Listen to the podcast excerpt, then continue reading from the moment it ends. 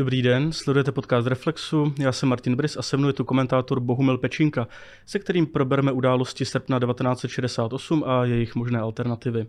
Ahoj Bohuši. Ahoj. Bohuši, ze začátku bych se zeptal, ty jsi pamětník srpnových událostí? Ne, nejsem. nejsem, ale když jsme přijeli vždycky ke Strejdovi, tak s otcem oni prostě začali... O, začali rokem osmnáct, pak přeskočili v rok třicet osm, jestli jsme se měli bránit, hmm. a pak přeskočili v rok šedesát osm, jestli jsme se měli bránit, jo. A taková ta, mě vždycky štvala taková ta, jak vlastně to brali tak osudově, fatálně, taková ta atmosféra až mnichovanství, nic se nedalo dělat. A, a když si ty mě řekl, a jestli bychom nechtěli udělat tenhle rozhovor, tak já jsem řekl, že jedině pojďme to dělat o alternativách, jestli šlo udělat něco jiného, protože já od mládí slyším pořád, že nikdy nejde nic udělat jiného. Hmm. Tak mě vždycky zajímají jako vlastně ty alternativy, abych řekl se pravdu, a je spousta zemí malé a střední velikosti, jako Finsko, Izrael, Rakousko, kterým se v určité době jako podařily věci, který, ty, který nebyly předvídatelný, jo, předem. Který někdy vypadaly beznadějně, ty tak, situace tak, se tak, jim podařilo tak. vylavírovat nebo dokonce, dokonce v nich uspět. No, tak pojďme se pustit do těch alternativních odhadů a trošku jako jasně, fantazírovat. Jasně. Tak můžeme nějak odhadnout, jak by se Československo vyvíjelo, kdyby ti Rusové tehdy nepřijeli? Uh, tak uh, problém uh, toho Dubčekova vedení, uh, které... Uh, dávám před závorku, které to, co dělalo, samozřejmě, že dávalo lidem více svobody, více možností, že vnášelo do toho tehdejšího socialismu víc humanistický náboj, za to je samozřejmě kritizovat nebudu. Problém je, že oni, na rozdíl od tehdejších novinářů a normálních lidí, protože většinou studovali v Moskvě, věděli... Dubček vyrůstal v Rusku, se tam narodil v Sovětském svazu. Dubček vyrůstal v Rusku, pak tam studoval. Všichni tihleti lidé věděli, co jsou Rusové, jaké jsou jejich plány, že vlastně ten celý příběh ruským socialismem nebo komunismem je vlastně trošku maska tradičního ruského imperialismu. Oni prostě měli vědět, a proto, když se rozjel ten, to pražské jaro, které začalo v lednu šedesát osm změnou na postu generálního tajemníka té komunistické strany, kdy byl zvolen Alexander Dubček, tak oni neměli plán A. Příliš tu, to dávkování svobody bylo příliš překotné. Říkám, na dnešní poměry to, že zrušili v březnu cenzuru, mě jako novináře, samozřejmě já bych jim tleskal už tehdy, a, a, a taky jsem vyrostl na novinách tehdejší doby, který, což bylo zázrak, jak ti novináři tehdy psali. Takže zase nechci to kritizovat, ale oni měli vědět, že jsou zde jisté politické reality, že se nachází v nějaké sféře vlivu, Do, k čemuž výrazně přispěli dvacet let předtím, když dělali ten komunistický převrat, a oni prostě měli ty změny dávkovat daleko s menší razancí, protože tak nějak si o tu invazi koledovali. Mm-hmm. A ta alternativa vlastně je, že ten plán A Měl být, měl být daleko prostě mírnější. Oni měli vědět na základě třeba toho, co se dělo v Maďarsku, že v Maďarsku v roce padesát šest byl taky jako pokus o změnu systému, ale ten János Kádár, který tam přišel, potom začal umírněným způsobem prostě dávkovat tu svobodu a vytvořil něco, čemu se říká gulášový socialismus, a z dnešního pohledu to, byl, to bylo maximum možného v rámci, v rámci toho bloku. Takže to je plán A, a pak ten plán B je plán na to, že by tady udělali tu invazi. A vzhledem k tomu, že to udělali v padesát tři v N D R, v padesát šest v Maďarsku. v Maďarsku, respektive tam to měli jednodušší, protože nemuseli, tam už měli svoje základny. Ale, ale takže oni neměli jak plán A, tak plán B. A to vlastně jim vyčítám, a nakonec to prohráli pět nula, i když, i když nemuseli. No. Jak je možné, že se takhle fatálně mýlili, když jako to znali všechno, znali ty lidi osobně i tu zemi, věděli, jak to funguje, takže si tolik věřili, že to nějak dokážou uhrát, nebo Protože tam probíhal i těsně před těmi srpnovými událostmi potom jako intenzivní dialog mezi Sovětským svazem a československou reprezentací. A tam už, ale oni si jako mohli vidět náznaky toho, že ti Sověti nenechají jen tak být. Oni to v těch prvních měsících roku šedesát osm příliš pustili.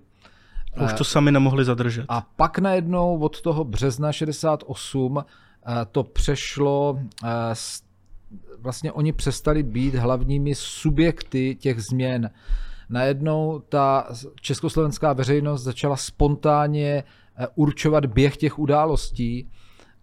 Začali to tlačit dopředu novináři, různí intelektuálové, ale začínaly vznikat předobrazy politických stran. Václav Havel napsal skvělý článek na téma opozice, kde řekl, že minimálně ještě jedna politická strana, čili směřovalo to vlastně k standardní demokracii.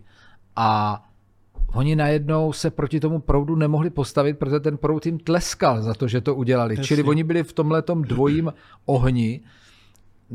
Jednak na ně tlačili Rusové, aby, aby to potlačili, a jednak jim tleskali lidé, že to nepotlačují. Takže, no a těžko říct, jak jsou například přepis posledního rozhovoru před tou invazí mezi Dubčekem a Brežněvem, a on mu to tam v podstatě naznačuje, ten Brežněv, že něco takového udělá, a on říká jako Dubček, je to vaše dělo. A den předtím to minimálně věděl místo předseda vlády Černík a další to věděli, ale na mě to působí, protože dnes máme obrovské materiály, tak střední generace historiků dnešních nám napsala řadu studií na to téma, čili my prakticky o tom víme všechno, a z toho vyplývá, že nakonec oni měli, se dostali do, do takového jako klinče ti českoslovenští politici, a z řady z nich tou invazí spadla ta zodpovědnost, protože oni to mohli buď to sami potlačit, to hnutí, které se jim vymklo z rukou v uvozovkách, anebo spoléhat na Rusy. A, a oni to nakonec nechali tu zodpovědnost na Rusech. Tam je jedna důležitá věc, která by neměla být zapomenuta, o které se málo ví, že Rusové se do poslední chvíle snažili, aby ta invaze byla legální. A měli naplánovaný společně s, se svými spolupracujícími politiky a kolaboranty typu Viliam Šalgovič, Alois Indra, Vasil Bilák, Bohumír Molnár, měli takovou jako verzi, že dvacátého tedy den před tou invazí se sejde předsednictvo U V K S Č, to je takový ten, byl dvanáctičlenný orgán, který ovšem rozhodoval, ten bude hlasovat a zbaví moci Dubčeka, do čela přijde Vasil Bilák a povolají ruskou armádu a všechno bude vlastně legální. Jenže, jenže ta jednání toho dvacátého se protáhla, oni se najednou dozvěděli o... Mělo to skončit šest pět to hlasování. Ta, ta jednání se protáhla, oni se dozvěděli o, o tom, že je tam invaze, a to jednání neskončilo pět šest, ale sedm čtyři, protože i ti někteří stalinisté, kteří, kteří jako chtěli toho Dubčeka zhodit, tak najednou si uvědomili, že nechtějí být vlastizrádci. Ano. A, a pak dal Dubček a spol, tam dali to prohlášení, to se vysílalo po celé republice, a najednou celá společnost věděla, že je to protiprávní akt, rozporu s mezinárodním právem, že nikdo je nepozval, a, a tímhle se Rusům vlastně celá ta konstrukce spadla, sesypala se. A tam je ještě jedna věc, kterou nám zanechaly tyhle ty studie těch historiků, že většina státní bezpečnosti, toho obávaného orgánu, který represemi držel tu společnost ve strachu, tak se dala, zůstala na straně prostě Dubčeka a toho lidu, hmm. jo, který v ulicích úplně statečně jako civilními prostředky bojoval proti, proti Rusům, a oni se dali na jeho, na jeho stranu, začali sabotáže dělat taky uh, uh, ruské K G B a ruským vojákům, a najednou se vlastně ukázalo, že Rusové tady mají jednotlivce, kteří za nima stojí, ale celý národ a vč- veškerá ta politická reprezentace je vlastně proti nim. Ovšem je jiná věc, a to je zase ta, ta věc, bylo to takové jako gesto, oni měli udělat něco politického, jako typu ministr vnitra odešel do ilegality a dál řídil to ministerstvo vnitra, protože to byl člověk s koulema, byl to starý Španělák, jmenoval se Josef Pavel, byl to silný chlap, a kdyby takový člověk stál v čele vlády nebo na místě Dubčeka, tak třeba mohl dělat tisíce věcí, mohl odejít do emigrace a tam vytvořit nějakou prostě na exilovou západě vládu. Emigrační exilovou vládu nebo cokoliv. No, čili tady, aby to tak nezhaslo. Tady rychle. Možná byla i důležitá role prezidenta Ludvíka Svobody, protože ten podle mě požíval velké autority, aspoň u toho českého ÚV a u těch nejvyšších představitelů, ale ten mi přijde, že právě tady tyhle ty tendence, pokud by nějaké byly, tak sabotoval. Ten se chtěl s těmi Rusy pokud možno co nejrychleji dohodnout i vlastně třeba v neprospěch náš. Ten jim tak trochu vytrhl ten spaty Rusům, protože oni eh, eh, eh, ty špičky, špičky KSČ a státu eh, odvlekli eh, do Ruska a on řekl, že to bude prostě řešit politicky, vzal jinou část té politické reprezentace, odjel s nima do Moskvy. Vlastně že se, s těmi zrádci v uvozovkách s Husákem, Bilákem a tak. Že, vlastně... že se tam jako bude, bude znovu, znovu o tom jednat, eh, ale... Mm, třeba ministr zahraničí Jiří Hájek to už dvacátého třetího srpna to rozehrál velmi dobře v, v, federa, v O S N, kde měl projev, kde zcela jasně citoval to prohlášení toho vedení K S Č, že je to jako protiprávní věc, a na tom se dalo stavět. Ale oni, ti Dubčekovci, byli lidé, kteří byli příliš svázáni s Sovětským svazem, ideou komunismu a ze zájmy tohodle, tohodle impéria, a cítili to, byli víc než Čechy a Slováky, byli víc vlastně komunisty, a to jim bránilo například odejít do emigrace, něco tam založit a tu obrovskou podporu, kterou jim dávali lidé, přetavit v nějakou dlouhodobou opozici. No a skončilo to vlastně tím, že se všichni nějak tak nějak unormalizovali a nakonec rok po šedesátém osmém armáda vla, začala potlačovat demonstrace, demonstranty a vlastně se, jsme se unormalizovali sami. Hmm. No a bylo by to nakonec k něčemu, kdybychom měli třeba nějakou tu exilovou reprezentaci, která by neustále rozdmíchávala jako ty antisovětské, antisovětské postoje, protože třeba Poláci tak ti měli exilovou vládu vlastně od roku třicet devět až do roku osmdesát devět, ta vlastně neskončila, možná na dva roky, v čtyřicátých letech skončila, ale ta revoluce tam byla vlastně ve ale stejnou tam, dobu jako ale to byla úplně jiná politická situace v tom roce šedesát osm, protože tady byla nějaká eh, politická reprezentace, která měla ohromnou podporu lidí, byla tady eh, velká invaze, eh, Západ na rozdíl od roku třicet devět nebo čtyřicet osm byl absolutně nakloněn tomuhle procesu, Pražské jaro tam byl velký symbol, a kdyby Dubček nebo kdokoliv jiný tam odešel a začal nějak fungovat, tak, tak, tak to i pro ty lidi doma to mělo, by to mělo obrovský význam. Byla tady rozhlasová stanice Svobodná Evropa, která, která nějak jako dávala alternativní informace domů. Takže byl by to nějaký symbol, že to Pražské jaro nějakým způsobem, i když bylo potlačeno, tak nějakým způsobem ještě pokračuje, a nebylo, to, nebylo by to tak, tak trapný závěr, kdy vlastně to sko- posluchači můžou a diváci můžou se podívat na film, který teď jde do kin od režiséra slovenského Kirchhoffa o Alexandru Dubčekovi. Jo? Skončilo to trapně, že on jel asi na půl roku do Istanbulu jako velvyslanec a vlastně celé se to rozplynulo a lidi měli tu pachuť, že je zase jednou ta jejich reprezentace eh, eh, opustila. Hmm. Čili ten, ten, tam by to bylo hodně symbolický, by to mělo význam a Dubček by byl přijímán eh, lidmi na celém světě, kdyby jako měl nějaké zahraniční turné. Ta situace by se ještě vyvíjela prostě jinak. Pak v osmdesátém devátém by byl prezidentem on spíš než Havel třeba. Stoprocentně. Hmm. Pojďme se vrátit ještě kousek před vlastně tu samotnou invazi. Kde by podle tebe byl ten, jak se ve sci-fi říká, bod, od, odkud už není návratu? Kdy ještě mohli něco udělat, aby ti Rusové nepřijeli? Bavíme Oni, se o dnech, týdnech, nebo jasně, je to delší perspektiva? Jasně. Oni, tam je důležitá věc z dnešního pohledu, oni měli, neměli tu to dávkování té svobody mělo jít daleko pomaleji, to je jedna věc, to je ten bod A. A když už se to rozhodli takhle pustit, tak pak měli dělat něco s tím plánem B, tedy jak zabránit té možné invazi, protože tady, tady nebyla špatná, špatný manévrovací prostor v tom, že na rozdíl od všech východoevropských zemí tady nebyla sovětská vojska. Takže bylo obtížnější se v nějakém počtu, tady byl dokonce počet půl milionu, jako nakonec těch vojáků.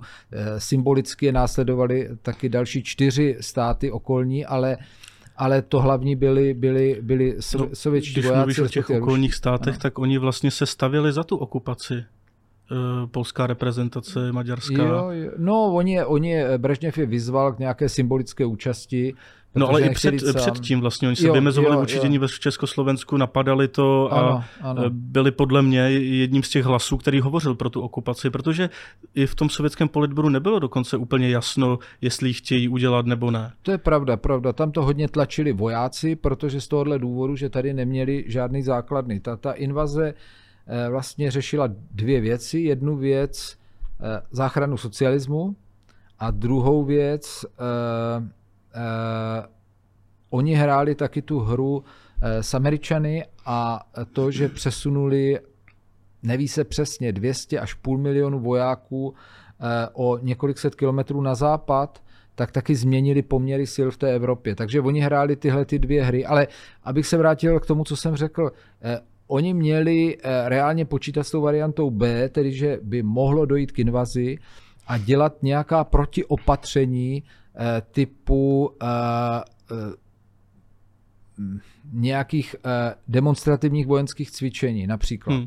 Nebo dělat zabezpečovací akce na těch, tady zase těch letišť nebylo, kam mohli přistát, jo, byla ta Jeruziň, něco bylo v Bratislavě, v Košicích, takže na těch letištích dělat zabezpečovací opatření proti, proti něčemu případně, ale oni byli příliš svázáni, já nevím, dva hlavní, třeba Martin Zúr, ministr obrany, tak Dubčekův kamarád, kterého tam Dubček dal, tak on, on byl jeden z těch z řady vojáků, kteří bojovali za slovenského štátu proti Sovětskému svazu. Říká se, že přeběhl, no spíš ho vzali tam do zajetí, stal se z něho prostě agent K G B, to je úplně evidentní, a, a otočil. Stejně jako Viliam Šalgovič, taky voják slovenského státu, bojoval proti Rusům, to byl ten zástupce ministra vnitra pro S T B, šéf S T B, takže tady byli tihleti lidé na těchto špičkových funkcích, kteří eh, vlastně spolupracovali s tou, s tou ruskou mocí. A, no ale a, přesto toho Zura snad zatkli hned ještě dvacátého jedenáctého večer. A Zurovi, Zurovi ještě nevěřili, zatkli ho jasně a, a drželi ho v nějaké, v nějaké ochraně. To. Ale, ale pak byl celou normalizaci, byl ministr obrany, hmm. takže, takže není to tak, že by mu nevěřil. No a nakousl si to tady e, vojenská obrana nějaká proti té invazi. E, vlastně mně se to jeví a ono se o tom moc nemluvilo. Jako podle mě, nebo z toho, co jsem slyšel, i se učil, že bychom se mohli bránit silou té invazi v roce šedesát osm. Tak e, byla tam vůbec prostor pro nějakou takovou takovou akci? Tam asi, tak my jsme měli velkou armádu, jo? Tady byla armáda podle mě kolem dvě stě tisíc vojáků, to nebylo málo a ta armáda vlastně si pak z Rusy domluvila, nebo ten Zur si domluvil, že jako nezasáhne, jako ani, ve prosp- ani proti, ani ve prospěch jako obrany, dejme tomu, těch lidí, protože tady, tady při těch událostech přes tři sta lidí zemřelo, jo? Českých a slovenských, takže eh, oni zůstali, zůstali úplné v takové úplné pitomé neutralitě ta, ta armáda, ale tam, aby se zabránilo té invazi, to chtělo asi nějakou souhru, nějaký mix politických opatření a vojenských. Ukázat vlastně, že, že se nebojíme, udělat ty nějaké ty manévry a současně uh, vysvětlit lidem uh, ty reálie a třeba, já nevím, uh, uh, omezit uh, tu demokratizaci, která tady byla. Jo. Hmm. Protože protože ta normalizace a ten vývoj po roce šedesát devět byl, byl návrat do nějakých konce padesátých let, tady totiž byl mezi lety šedesát tři až šedesát osm, ty poslední léta to vlády Antonína Novotného, tady každý rok bylo lépe, každý rok se rozšiřovalo pole svobody. Lidé se nadechovali, začalo umírněně soukromé podnikání, už se tak ideologicky nevyžadovala taková ideologická jako přísnost a tak dále a tak dále. Čili každý rok bylo líp a ta normalizace byla pak návrat za to. Jo?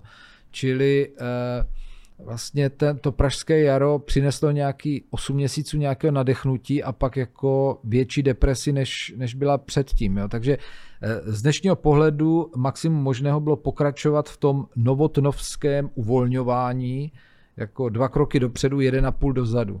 Tak. Bavili jsme se zatím o tom, jak se dalo invazi předejít před jí samotnou.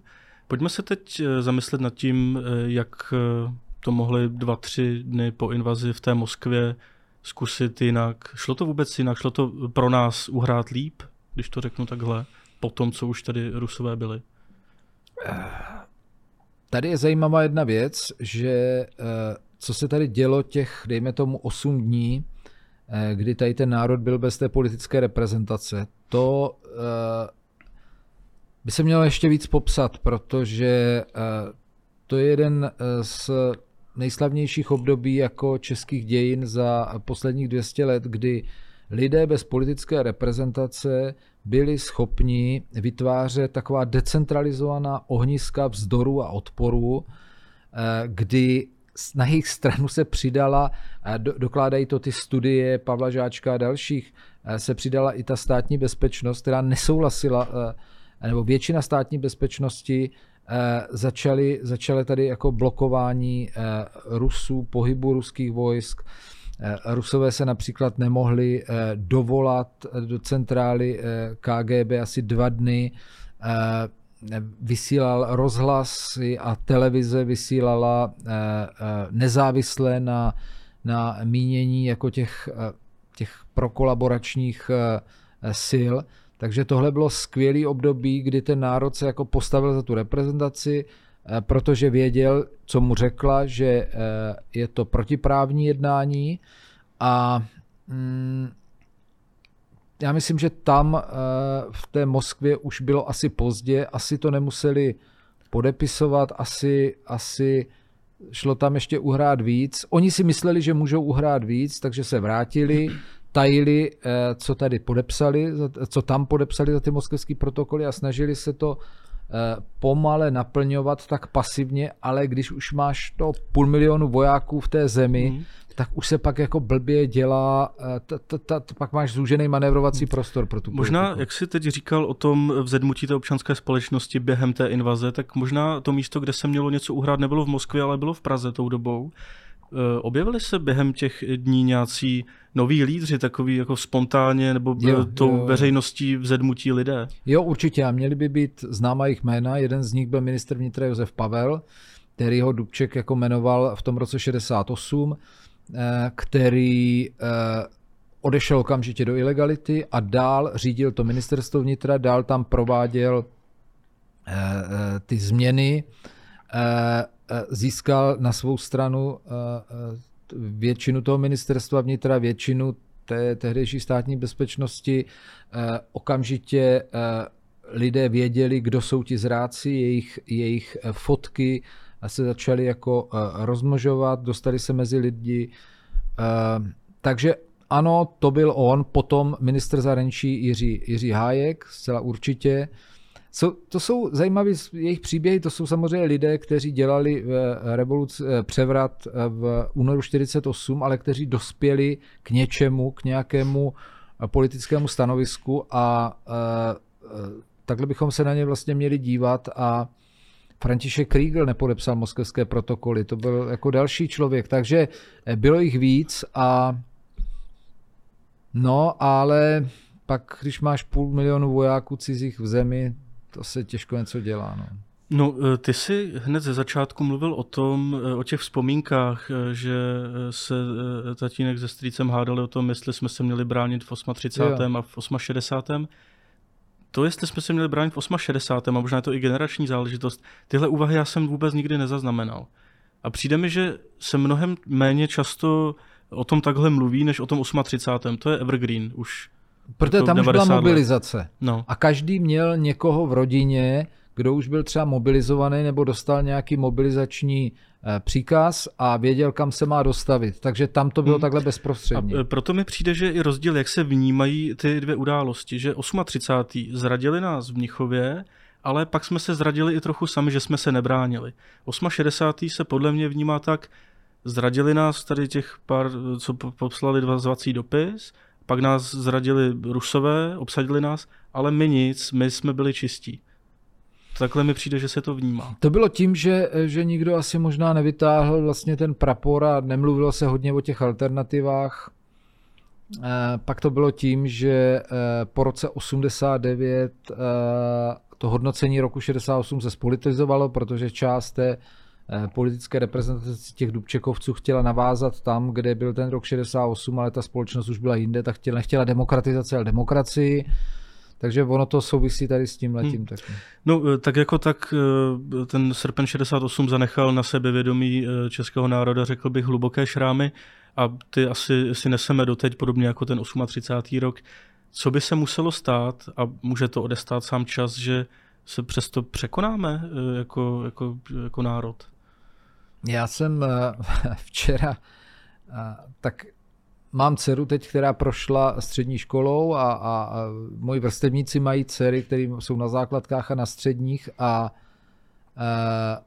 my jsme na jedné takové akci konstatovali, že tahle ta generace vůbec neví nic o e, událostech e, nejenom ve dvacátém století, ale po roce čtyřicet pět, protože v těch školách, jak mají nějaký ostych nebo bojí se, jim tyhle ty e, dějiny úplně vygumovaly. Jo? Hmm. A, a i ti komunisté tyhle dějiny učili, ale pokřiveně, ale oni jako, je tam nějaký alibismus tyhle věci učit, takže já myslím, že ta mladá generace o tom vůbec nic neví. A není to ale tím, že by se nějak, řekněme, začala vzpamatovávat, ale tím, že prostě se to neučí? Mm, já myslím, že se málo o tom mluví, málo se to, málo se to učí, že to uh, zůstává přes nějaký historický příběh, nebo rodinný příběhy, že se to nějak traduje a mm, na to nedokážu odpovědět, jenom, jenom mě teda zaráží tady, tady ten přístup uh, té školy k tomu, jak, těch škol, jak se, to, jak se to učí. A říkají to teda všichni, s kterýma se potkám a co čtu a podobně, jo? Že hmm. něco, něco divného, jak se vyučují moderní dějiny, je. A ty, ty, ty jsi nedávno vylezl vlastně ze školy, no. uh, vypadá, že ze základky, tak, tak můžeš porovnat. No, no ne, já t, jako s tímhle zkušenost nemám. My jsme se o tom učili na Gimplu, uh, tak uh, tam jsme to probrali zevrubně vlastně až do uh, někdy začátku devadesátých let, vlastně tam se to lámalo. Rozdělení Československa byly asi ty poslední dějiny, které jsme nějak jako probírali v rámci osnov. Mě vždycky říkají všichni, že nepoměr, jak se učí o říši římské a, a o moderních dějinách, to, ale je, je velký. To je pravda. Ono taky, protože ty žáci si to asi zopakují asi čtyřikrát během toho, co prochází až k té maturitě. Jo. No, je to zvláštní. No nic, já jenom bych asi nakonec rád podotknul, že teda doufám, že uh, ty srpnové události zůstanou nějakým uh, mementem dál a budeme je nadále studovat, analyzovat a budeme z nich snad mít ty poučení. Navíc, navíc když, uh, když vlastně v populaci uh, budou lidé tvého typu, na to musím, přihla- musím uh, říct, že ty se sám přihlásil jako do armády jako záloha, že jo? Ne, ne, ne, ne, ne. Nebo ne. Pro, prodělal ne, já jsem nějaký... tam dělal, ne, reportáž jsem tam dělal. Jo, jo, ne, jo. To, uh... ale, ale fakt je, že uh, z té tvé generace stále více a víc vlastně lidí jde do těch aktivních záloh. Aha. A spadl z nich takový to stigma, kterou to armáda měla ještě v naší generaci, že jsme vlastně vrchol toho, že jsme se chtěli ulít z vojny, protože ta vojna byla součástí nějakého jako represivního aparátu toho státu a byla to strašná pakárna, ale když vidím, jak o patnáct dvacet let mladší kluci se do aktivních záloh hlásí a tak, tak mě to jako naplňuje prostě naději, že, že ta armáda je vnímána úplně jinak. Navíc, když se podíváte na celou tu galerii těch lidí, co stojí v čele armády, tak jako náčelník generálního štábu byl Petr Pavel, dnes je to hrdina z Afganistánu Řehka a tak dále a tak dále. Když jako vidíte, čím prošli, jaké jsou jejich životopisy, že mají aktivní zkušenost z bojových operací, a když to srovnáte s těmi předlistopadovými tlustými podivnými typy, který měli ty generálský epolety, tak, tak, tak to není špatný. Hmm. No, tak zdroj optimismu takovej malej. Dobrá. Tak já myslím, že tady to asi můžeme uzavřít. Díky bohuši, že jsi přišel. Tak jo, díky za pozvání.